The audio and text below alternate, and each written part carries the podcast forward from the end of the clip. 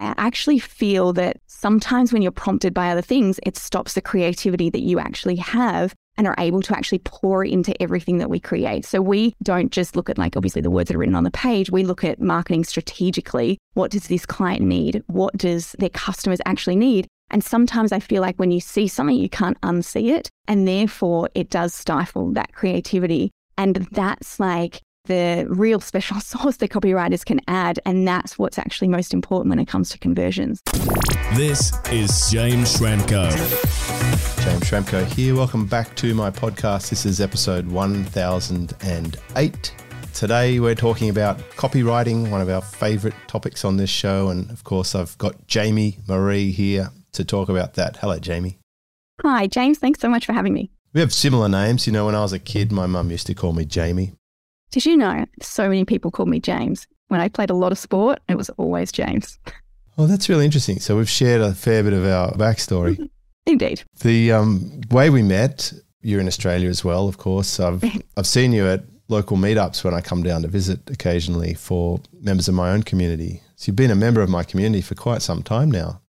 I reckon it'd be almost going on eight, nine years, I'd say. Yeah, it's one of the coolest things about having a community is over time you get to see people doing different things.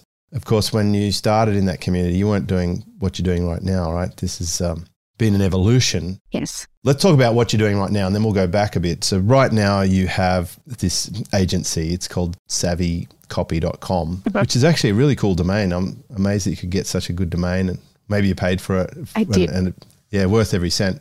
Exactly. And you've been doing direct response copy and Wow. you've been helping a lot of people who are industry experts, lots of famous names. I, I actually shared a luxury villa in the jungle in Belize with one of your clients, Gary Goldstein. Ah, Gary. He's the nicest human being. He's a lovely guy, yeah. And he was on a adventure that we were doing. We were going down these Mayan caves and he was such a nice guy. Of course, he, he was uh, tied up somehow with Pretty Woman. Yes, he was the producer.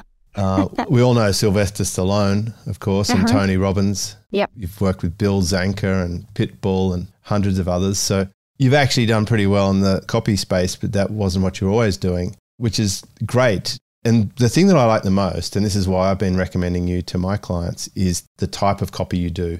We've heard from different copywriters over the years. There's so many. I mean, when I was doing my thousandth episode, I was sort of reviewing who we've had on the show. Yeah. And the very first episode I ever had was with John Carlton in 2009.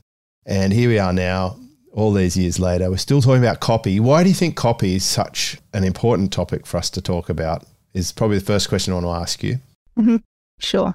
Well, I mean, from my perspective, I've been doing digital marketing for so long now. So I started full service digital marketing almost 12 years ago. And I think absolutely everything that we did, copywriting was such an important and pivotal role in everything that we created. And it's why I ended up creating Savvy Copy in the first place, because I realized that no matter what we created for clients, if copy wasn't where it needed to be, it was massively impacting conversions. And I think I hear you say it all the time, James, and it's something that's it you know grates on my gills all the time is that people don't really understand the value of copy and that it really is like salesmanship in print and the impact that you can have and the importance of psychology and sales elements in copy. It's why it's so important because without it, you know, people think that they can write themselves, but you know, the amount of sales skills that's actually required in copy to get the result that you want is important in all aspects of digital marketing. So that's why I went all in on creating Savvy.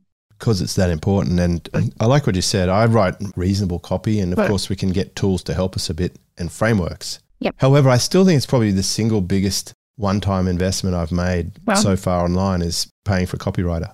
And it's also one of the best return on investments that I've had. It's a very specific, large amount to pay for. Uh-huh. But then they launch into all the stuff that you know has to be done that you've been putting off. All that research, the behind the scenes, getting to know your product, speaking with your clients, pulling out all the case studies, assimilating this information into something that's going to be persuasive, but also, and this is, you know, I wanted to sort of circle back to why I like your copy. It's got to be authentic and ethical. And I've seen products, there's a product out there in the fitness market that I became aware of yesterday wow. where there's a the guy actually pretending that he's on the set of a Joe Rogan studio, but he's not. Mhm. And the marketers are sort of saying, is this good or bad? Uh-huh. But the fitness people in particular, when I went and researched in, into this product, they all said this everything this guy says is wrong, right? It's the Oh. worst fitness advice ever. Wow. The overall snapshot I got is that someone very clever in marketing is behind all of this, but the product Uh-huh. itself sucks. You know, there are certain copywriters, I suppose, who just want to sell stuff regardless of whether it's good for humans or not. Uh-huh. I've definitely got a good for human filter. Like I, I really only want to bring people on the show who I trust. Uh-huh. And if I don't agree with someone, I'll definitely say it so that it doesn't, uh, you know, people don't associate that, that I'm endorsing something. I've, I've there's numerous examples on this show where I've had a debate with a guest. Like- But I think that at the core of it, that authenticity is absolutely critical. I think we need to be agile enough to change our perspective with new information because some people get too fixated in their old ways. Um. and I'm seeing a shift. I'm seeing a shift in guard with copy from the old school to, I mean, there's the new kids with the tools, Uh-huh. and then there's a gap in the middle, I think. People who are able to be agile and adapt, but still have authenticity, but of course have the achievements Uh-huh. to back it up. And as I've mentioned before, I've sent you off to some of my clients because they need help with the copy.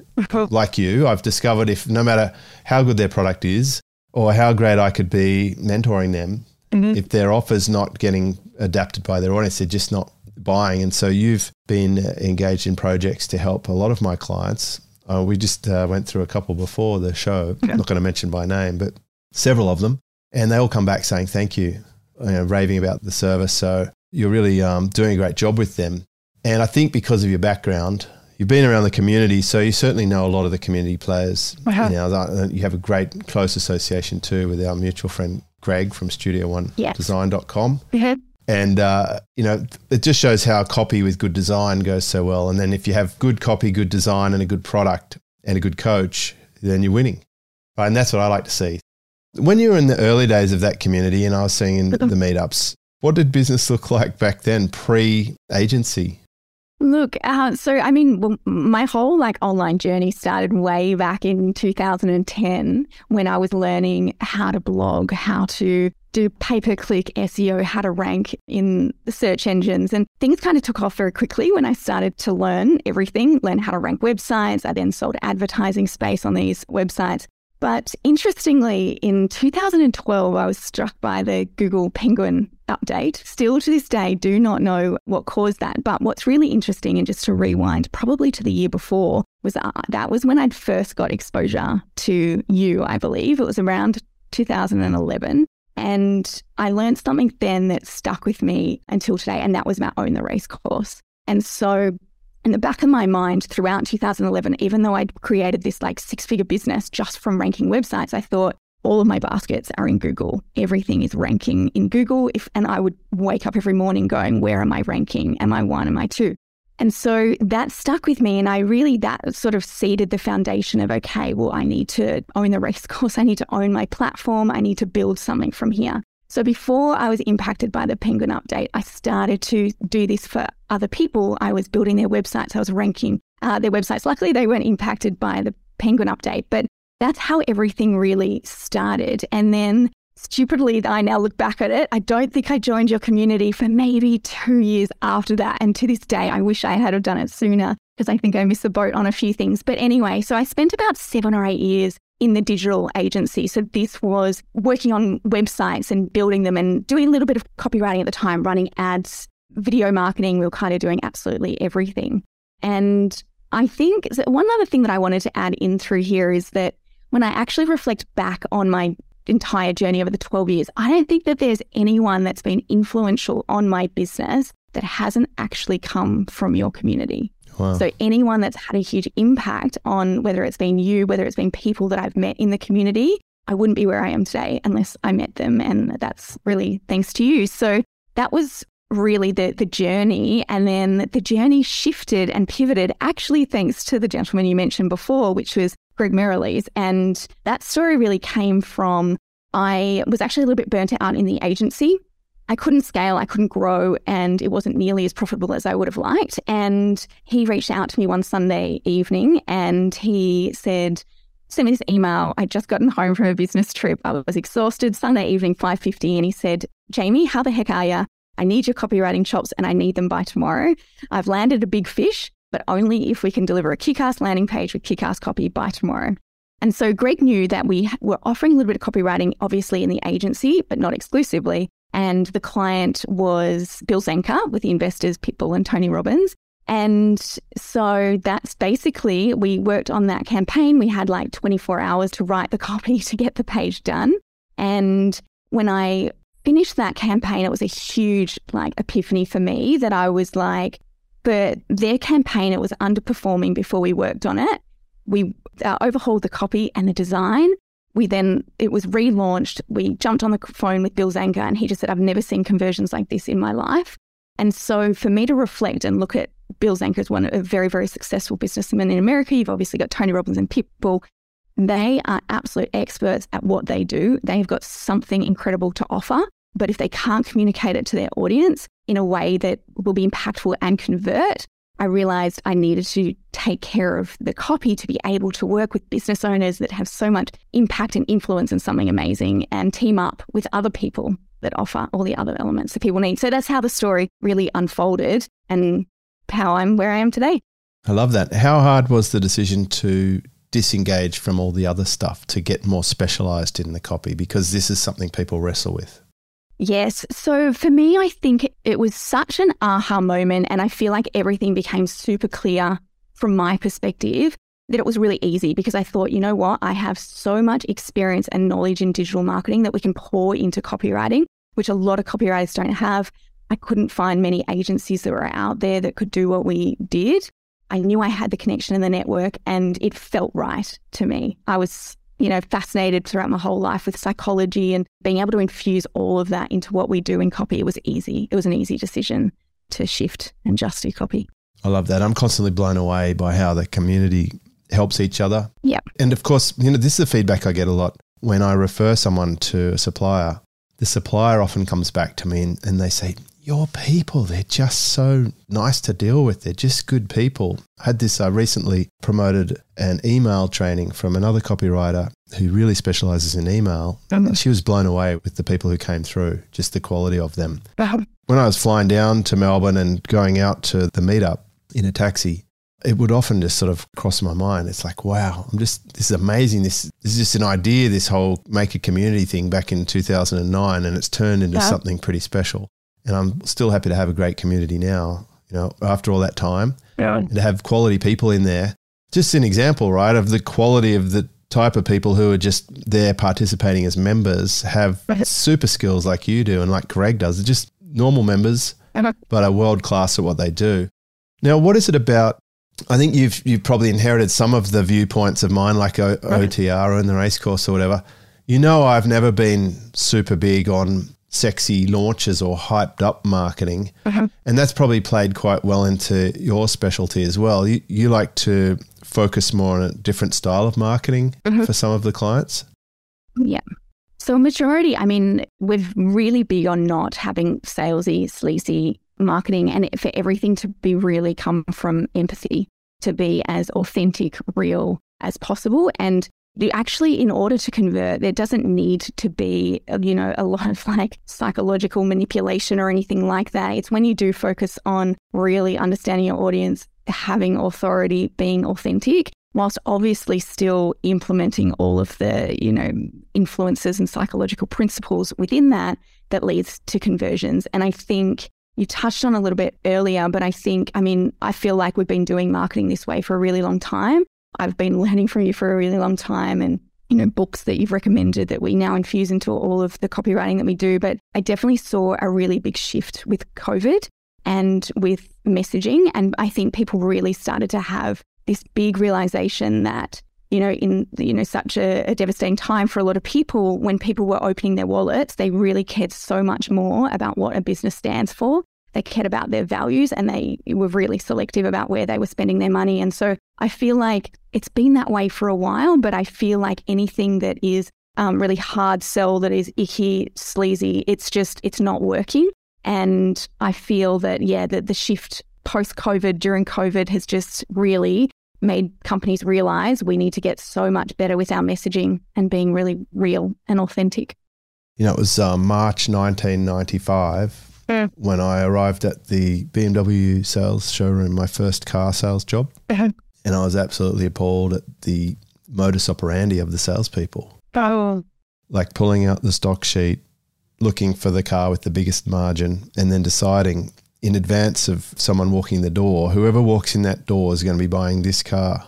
And I just like something really jarred with me about this whole approach. uh-huh. It doesn't seem very good for the customer. And when I came online, initially I was actually online at the same time, 1996 or so. I actually got a computer and I was just, it was very, very beginning of the internet in Australia. Oh, But later on, I came back on about 2005. I was starting to get, uh, register a website and so forth. When I first came online, the information marketers were obnoxious. You know, these pushy, hypey, and it just never, it's never sat well with me. And it seems like it's taken a few decades for people to catch up. But I feel like a lot more people are on the same page as where I've always been. That's just not a good way to go. Yep. And the thing that's really revealed itself over that time is the longevity of my business model Uh-huh. the podcast membership, that community events and things. I've been able to sustain them for so long because it's a long game play. So I love that there's someone out there doing this authentically. And people can get confused about manipulation, etc. But then it's okay if you're a brain surgeon to manipulate the scalpel to fix someone, you know, from a blood clot or whatever. So I think if used positively and with the intention of helping someone be better off, these tools could be great. I'd be really curious. Are you prepared to share some insights into the foundational books or resources that you think represent the style of copy that you're writing? Yeah, absolutely. I'm willing to reveal those secrets for sure. Go for it. I mean, I, really liked, uh, obviously, um, I have to ask the questions that someone on the other end of this podcast would be Oops. begging me to ask. Like, can you ask her what books? Look, absolutely. Everything that we do in uh, Savvy really comes down to actually three books that we've been influenced by. One being Building a Story Brand by Donald Miller, the second being Spin Selling by Neil Rackham, Oh, and then we've got, yeah, we're going to talk about that book, and then Influence by Robert Cialdini. And I feel like when a lot of people look up for like the, the tips and the tricks and the structure and following a template, I think it's kind of like fast forwarding too fast down the, the process rather than actually looking at the fundamentals that they really need to implement. And I feel that these three books absolutely like perfectly shape what is actually required for high converting copy. So yeah, I'd love to dive into those three in more detail. James. Well, let's flesh that out a bit then. If you want to give us sort of the Jaimee Marie perspective on, on Mhm. what it is about these books that's so useful. Yeah. So I think starting with building a story brand by Donald Miller, the biggest thing that I really love about this book is that it actually really draws on the impact and the influence of what storytelling does and the storylines that are created in every, you know, big Hollywood movie and all of the pieces. You can almost look at any movie that ever been produced and it always follows this same structure, which looks at having a hero and a guide and a villain and a plan and a call to action, success and failure. And so when we look at all of that and how it's done in movies, we can actually really take that and apply that to all of the marketing that you create. And so what you can do is really dive deep into understanding who is the hero of the story. And it is always your customer, it is never you. And that's what a lot of people get really wrong whenever they do their marketing. You look at who the guide is, and that's obviously uh, you as a business owner. You're there to guide uh, the main character of the story we need to look at the villain that exists. So this is always taking a look at what are the internal, external problems that exist for our clients? Who is the villain of the story? Because we need to basically kill the villain. Then obviously looking at the plan that is going to be in place in order to relinquish the villain, the call to actions that need to be included, talking about failure and how to avoid failure, and then success. So that's really the SB7 framework. Nice. Now we overlap that There was a presentation I had at one of my live events. I had Clint Patterson presented on the story Mhm. formula, which is similar. I think it's Mhm. probably all derived from a Yeah. maybe from Joseph Campbell as well. And for some of my guests, I give them this framework to help them have a better podcast. Mhm. I haven't given that to you. Obviously, you know your stuff, but it's it's such a good tool to have a framework that people connect with. And when you talk about the villain, all right, a lot of people have been brought up with something like the Bible or in a non religious version, Star Wars. You know, your Darth Vader or your devil really makes everything more interesting, doesn't it? Yes, exactly. Mm-hmm. So you were saying you, you overlay. Yes. So then we take the story brand framework and then we overlay spin selling. And spin selling was actually a book you introduced me to, I can't even remember how many years ago, which follows the acronym of uh, situation, problem, implication, and need payoff. And the story that you told at the time of how you actually implemented this into your story of when you worked at BMW and Mercedes was why I now so heavily focus on this and especially on the implication section of the book in all of the copywriting that we do. Oh, it's so good. I mean, this did change my life, this formula. I guess I was lucky. A little bit of luck involved, right, in that journey. But Yeah. when I when I worked at Vodafone, it was new in Australia. Digital telephones were rolling out in about 1993, Wow. and they went and headhunted the best of the best salespeople. They got the director of sales was from Xerox, and he recruited a bunch of their Xerox people. And Xerox was one of the people who Neil Rackham had studied and done research with, and they that was basically their sales bible internally for high ticket copy machines. Young people wouldn't really know what that is anymore, No. but back in the old days, they used to print, you know, copy things out. You know, there was paper and stuff. So, you know, I attended all these sales meetings, and they were just training people on this technique, and it, it just became. I basically jumped to the head of the queue and skipped all of the old school s- sales stuff and got the most current, up to date methodology. I still think it stands now, that formula. The thing I love about it is it's so simple uh-huh. that you can use it in every aspect of your life, whether it's figuring out with your partner what movie to watch or whether you want to go and visit the relatives or you want the relatives to come and visit you. This formula can still be a, a good guide in many aspects. And it's really good for training as well if you're an educator to help people uh, and build a desire to learn or to, to really want the outcome. So that's good when you make a combination or a hybrid. Now you're starting to get a sort of proprietary approach to something that is less likely that someone else is using the same formula. That's right. Yeah. And I think the biggest thing that I really feel like I learned from that book, James, which is what you communicated to me, is the implications of not using a product or needing to communicate the implications to someone.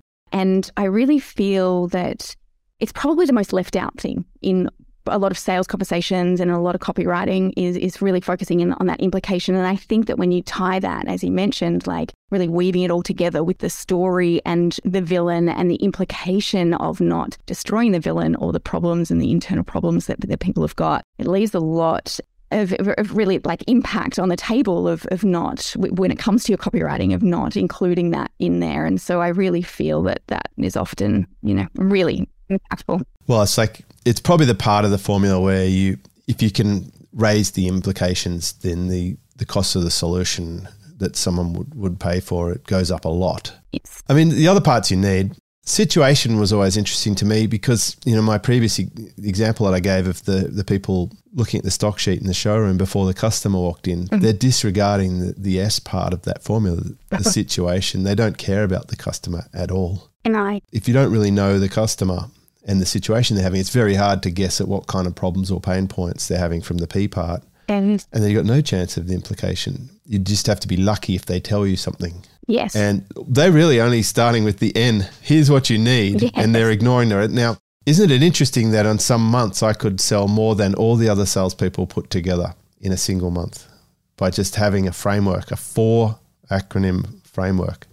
So I, I, I love that you took that away from the implications. yeah And it's even better that you can do it with interesting questions rather than having to do tricky closes and special. Um, there's lots of names, isn't there? Like the old Tom Hopkins training, like tie downs and tag ons and stuff. Like, Yeah. you don't have to get all tricky. You, you just have to care about what would happen if someone doesn't do this. And that's why you hear people have a variation. It's they say, you know, if your product's that good, you're doing people a disservice by not telling them about it, right? Mm-hmm. Part of that is like if they haven't figured out yet why they need your product, maybe you can help them figure out what path they're on and what's just around the corner for them if they do nothing. And maybe if you can take them there, they wouldn't want that situation. And then you can bring them back to now where they have the choice to not be in that situation by making the decision to go ahead. But you're still using another book to stack onto this too, right? You're compounding this with the next set of principles. Yes. So, those two books really enable you to deeply understand your customer, their situation. That's where you really build a lot of empathy from those two books. But then we tack on Influence by Robert Cialdini. So, this is one of my very favorite books. And I think the biggest thing about this book is to look at it at understanding that influence is like how do we influence people to take a particular action or do a certain thing. But it, it applies in absolutely everything that we do outside of marketing, outside of anything, is that the seven principles of influence can be applied anywhere from relationships, from conversations, from you know how many people are, at a restaurant. The social proof that exists there will impact how many people go and visit that restaurant. So there's just so many different elements of the seven principles in Robert Cialdini's book that when applied and understood correctly and used for good and not evil, because there's a lot of talk actually about, you know, the power of influence and that people can use, you know, that for their superpowers for evil we certainly use them for good. And so understanding those seven principles is what has a huge impact on really influencing someone to take action. So, do you treat that as kind of like a checklist to make sure that these elements are conveyed in your copy, that those parts are there? Exactly, yes. And so, the way that we weave them through, it is like a checklist, making sure there are case studies and testimonials and social proof. Is there authority? Are we doing the liking principle, which is about creating really conversational language, uh, you know, uh, being authentic? That's really what impacts that, that liking principle. So, yes, it is almost like a checklist. All of the marketing that we create has to have all of those elements. And where do you see things like AI coming into this? We, mm-hmm. we can't really have this podcast conversation without talking about it mm-hmm. now because it's just become uh, well, certainly I've been using it every day uh-huh. because I feel like whether you love it or hate it, it's here uh-huh. and it's improving. And I've had several podcast episodes initially years ago uh-huh. and then very recently, especially on the topic of copywriting. Is it going to replace copywriters? Is it good enough yet? And the consensus was that it's got to a point where very ordinary copywriters are replaced and only people with context or good understandings or grasps on this are able to use the tools to help refine or whatever. But I'm curious to know if you've had different outcomes, if you've discovered things that are useful. Sure. So, look, I, agree with a lot of the conversations that you've had around AI and its impact. I definitely think low level copywriters um, and in some cases content writers obviously are going to be impacted the most. I think where I really feel the um, AI is at is obviously it really does not have empathy. It can imitate emotions, but it really does not have empathy. And I think that people really underestimate how important that actually is with the sales process and everything that we're doing is having real, authentic empathy. And I feel that with um, Andre Chaperon is one of my favorite copywriters that is out there. And whenever I read his stuff, and even when I've read and he's talked about the, you know, a lot of AI, he really talks about the importance of creating that deep, deep connection. And I feel that AI has its place. I feel like people are getting a bit too excited about it at the moment, and they're actually potentially going to do damage to their brand by using it. Certainly, when it comes to sales copywriting, I feel like everyone's super excited. Oh, I don't need to have a copywriter. This is going to save so much time. But I feel like at this point in time, it is really far from where it needs to be. It can absolutely help with certain elements, idea generation at times. But I even step back and when I talk about it with my team, is that yes, it stops like the cursor from blinking and, you know, you get to start. You don't have to start from scratch when it comes to copywriting, and that can be beneficial. However, I actually feel that sometimes when you're prompted by other things, it stops the creativity that you actually have and are able to actually pour into everything that we create. So we don't just look at like obviously the words that are written on the page. We look at marketing strategically. What does this client need? What does their customers actually need? And sometimes I feel like when you see something, you can't unsee it. And therefore, it does stifle that creativity. And that's like the real special sauce that copywriters can add. And that's what's actually most important when it comes to conversions. So we're definitely looking at how we're going to implement it into our business and potentially looking at you know really using it for split testing and things like that. But right now it's not certainly from sales copywriting not where it needs to be. And i think if people jump on it too quickly it's going to hurt their brand rather than actually really help it. Yeah. And speaking of special sauce i cooked a meal for my parents the other week and i cooked everything from scratch. I prepared the food.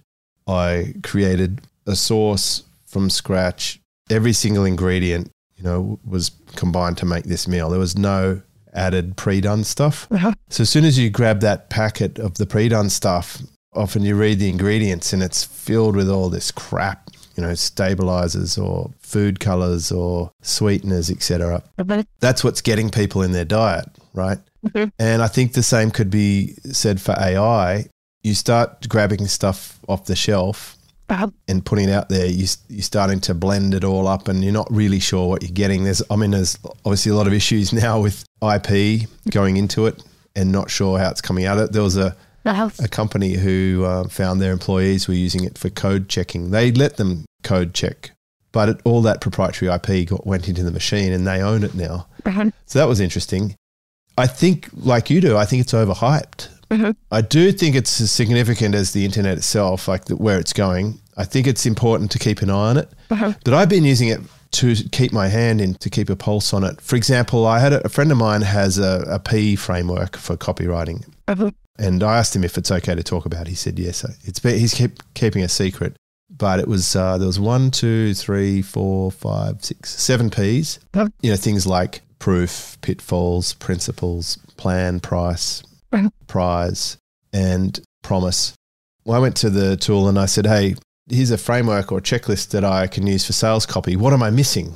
And so it went out, goes, you know what? Uh, you could probably do with persona. and so I like it for gap analysis. I like it for critiques. I like it to change the style of things.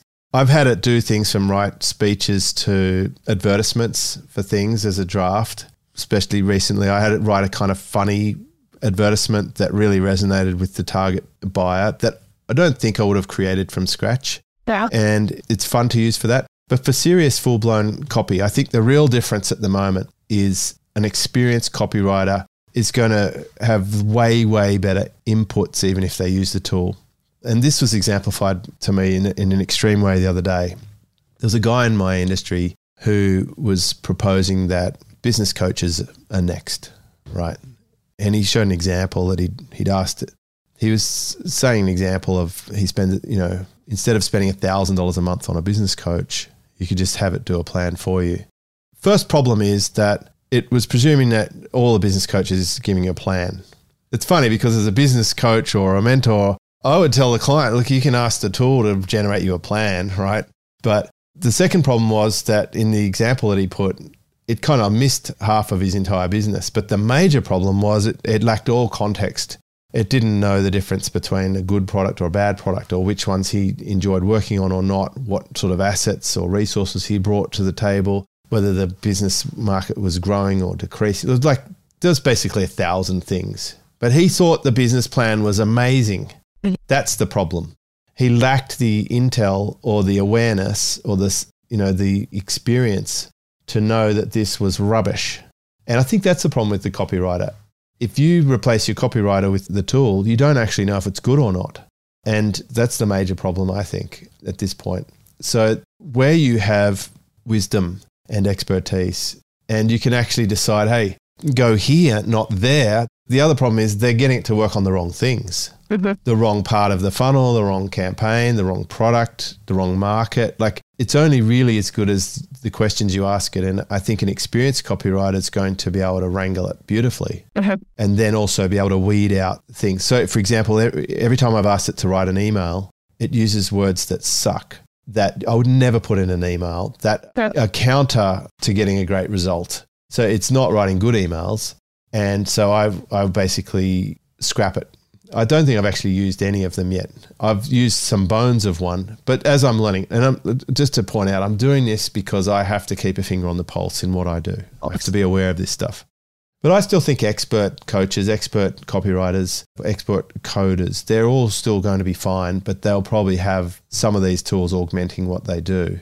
So, where does it put you in terms of that changing market? Do you think it makes a human copy agency more valuable?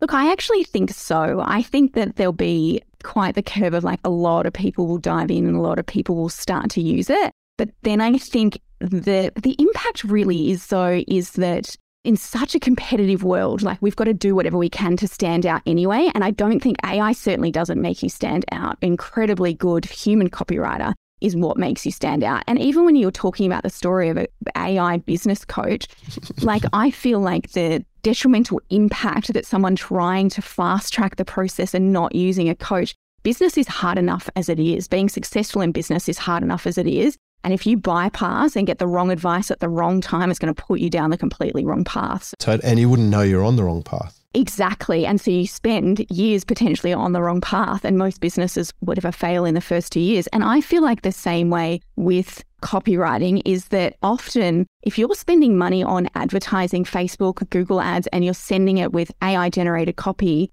you know, from my perspective, it's the impact that could actually make your business not work or not do nearly as well as it could. Rather than actually, if you've got the money to invest, do not try and fast track. Like, that's my advice. I think that a lot of people are going to try and use it. A lot of it's going to be very generic copy. You're missing the opportunity of first engaging your your clients with really good copy and content. And if someone sees you once like that's like we don't need a lot of clients in order to do really well in business and a lot of our clients don't need a lot. But when they just try and churn out copy and content and that one person sees that content is like you know that's a bit unremarkable or oh that was a bit generic the damage I feel it's actually going to do. So, my advice would be play around with it, potentially use it for some idea generation. If you've got budget, do not skip using human copywriters. Just don't do it. And if it gets to a point that it can have empathy, I think we're all in a lot more trouble than I am as a copywriting agency once AI has empathy. But yeah, I feel like be very cautious of fast tracking this process because I truly believe copywriting is what is the most important element of successful marketing. And so, yeah. Well, you know, the, the instant that I knew my friend was wrong was the very first group call I logged into uh-huh. on Tuesday. I'm sitting there with seven or eight people uh-huh. who are real live humans, and I'm a real live human, and we're talking about ideas, we're experiencing emotions and empathy, and we're talking about strategies and cross pollinating ideas. That's still extremely valuable. you know, even in a post apocalyptic Armageddon scenario, even in all those Hollywood movies, the juice of the story is always when that little clan of humans can gather and scrape up what's left of it and then go and start again. Right? That's what being human is all about. That's right. That's why, you know, having a podcast with another human is still going to be, I think, a, a highly valuable thing. We know we know we're experiencing something real and I'm pretty sure my podcasts aren't quite as structured as a robot would put it, but that's okay. You know, we got this far. Well, Jaimee Marie, I really appreciate you sharing with us, you know, the human side of it. I think that's really the big lesson today that good copy has got solid fundamentals, that it does work and it's still worth investing in. And you've given us some real guidance in terms of what the fundamentals have been for you. I know lots of the people you've worked with, and I'm appreciative that I have someone that I can send them to to get help when they're looking for that sales letter or the new web page or whatever. And uh, what would you like someone to take away from this particular episode? I think the most important and overlooked thing that I think when it comes to marketing and copywriting is deeply understand your audience. I think it's something that's so overlooked. And I feel like people almost eye roll when they say, Who's your client avatar? They're like, Oh, yeah, I've done that work. Figure out have you really done the work? Do you know them intimately? Do you know what's going on for them? Because deep connection can only come from really understanding your audience. And, you know, part of our process is to interview our clients' clients because we need to know them intimately. We need to open up these conversations. And so that is the advice that I would give you. Deeply understand them, be empathetic, be authentic, and that's what crafts the best copy that you can create. That's it. Like, and you know, the robot hasn't sat there at meetups all around the world like I have for over a decade. No. I know my clients because I literally know them. I've met them. Oh. I speak to them. Yes. And I'd probably, it'd be easy to take that for granted whenever I just come up with an email or a post. It's just like all that information is just loaded in the backdrop. It'll be hard for people to take that over. That's pretty much also a red flag for anyone if they hire a copywriter and that copywriter is not intensively probing you as to all this information they need to have before they write you the copy, uh-huh. then there's something not right. So exactly. Research. thank you so much for sharing that. Yeah, no worries at all. Your website, savvycopy.com. If you do get in touch, let Jaimee know that you heard her on this show. This one is episode 1008. It's been great to have you on the show. I sorry it took so long, but That's okay. maybe you'll come back. Who knows? Absolutely. Thank you so much for having me, James. This is James Schramko.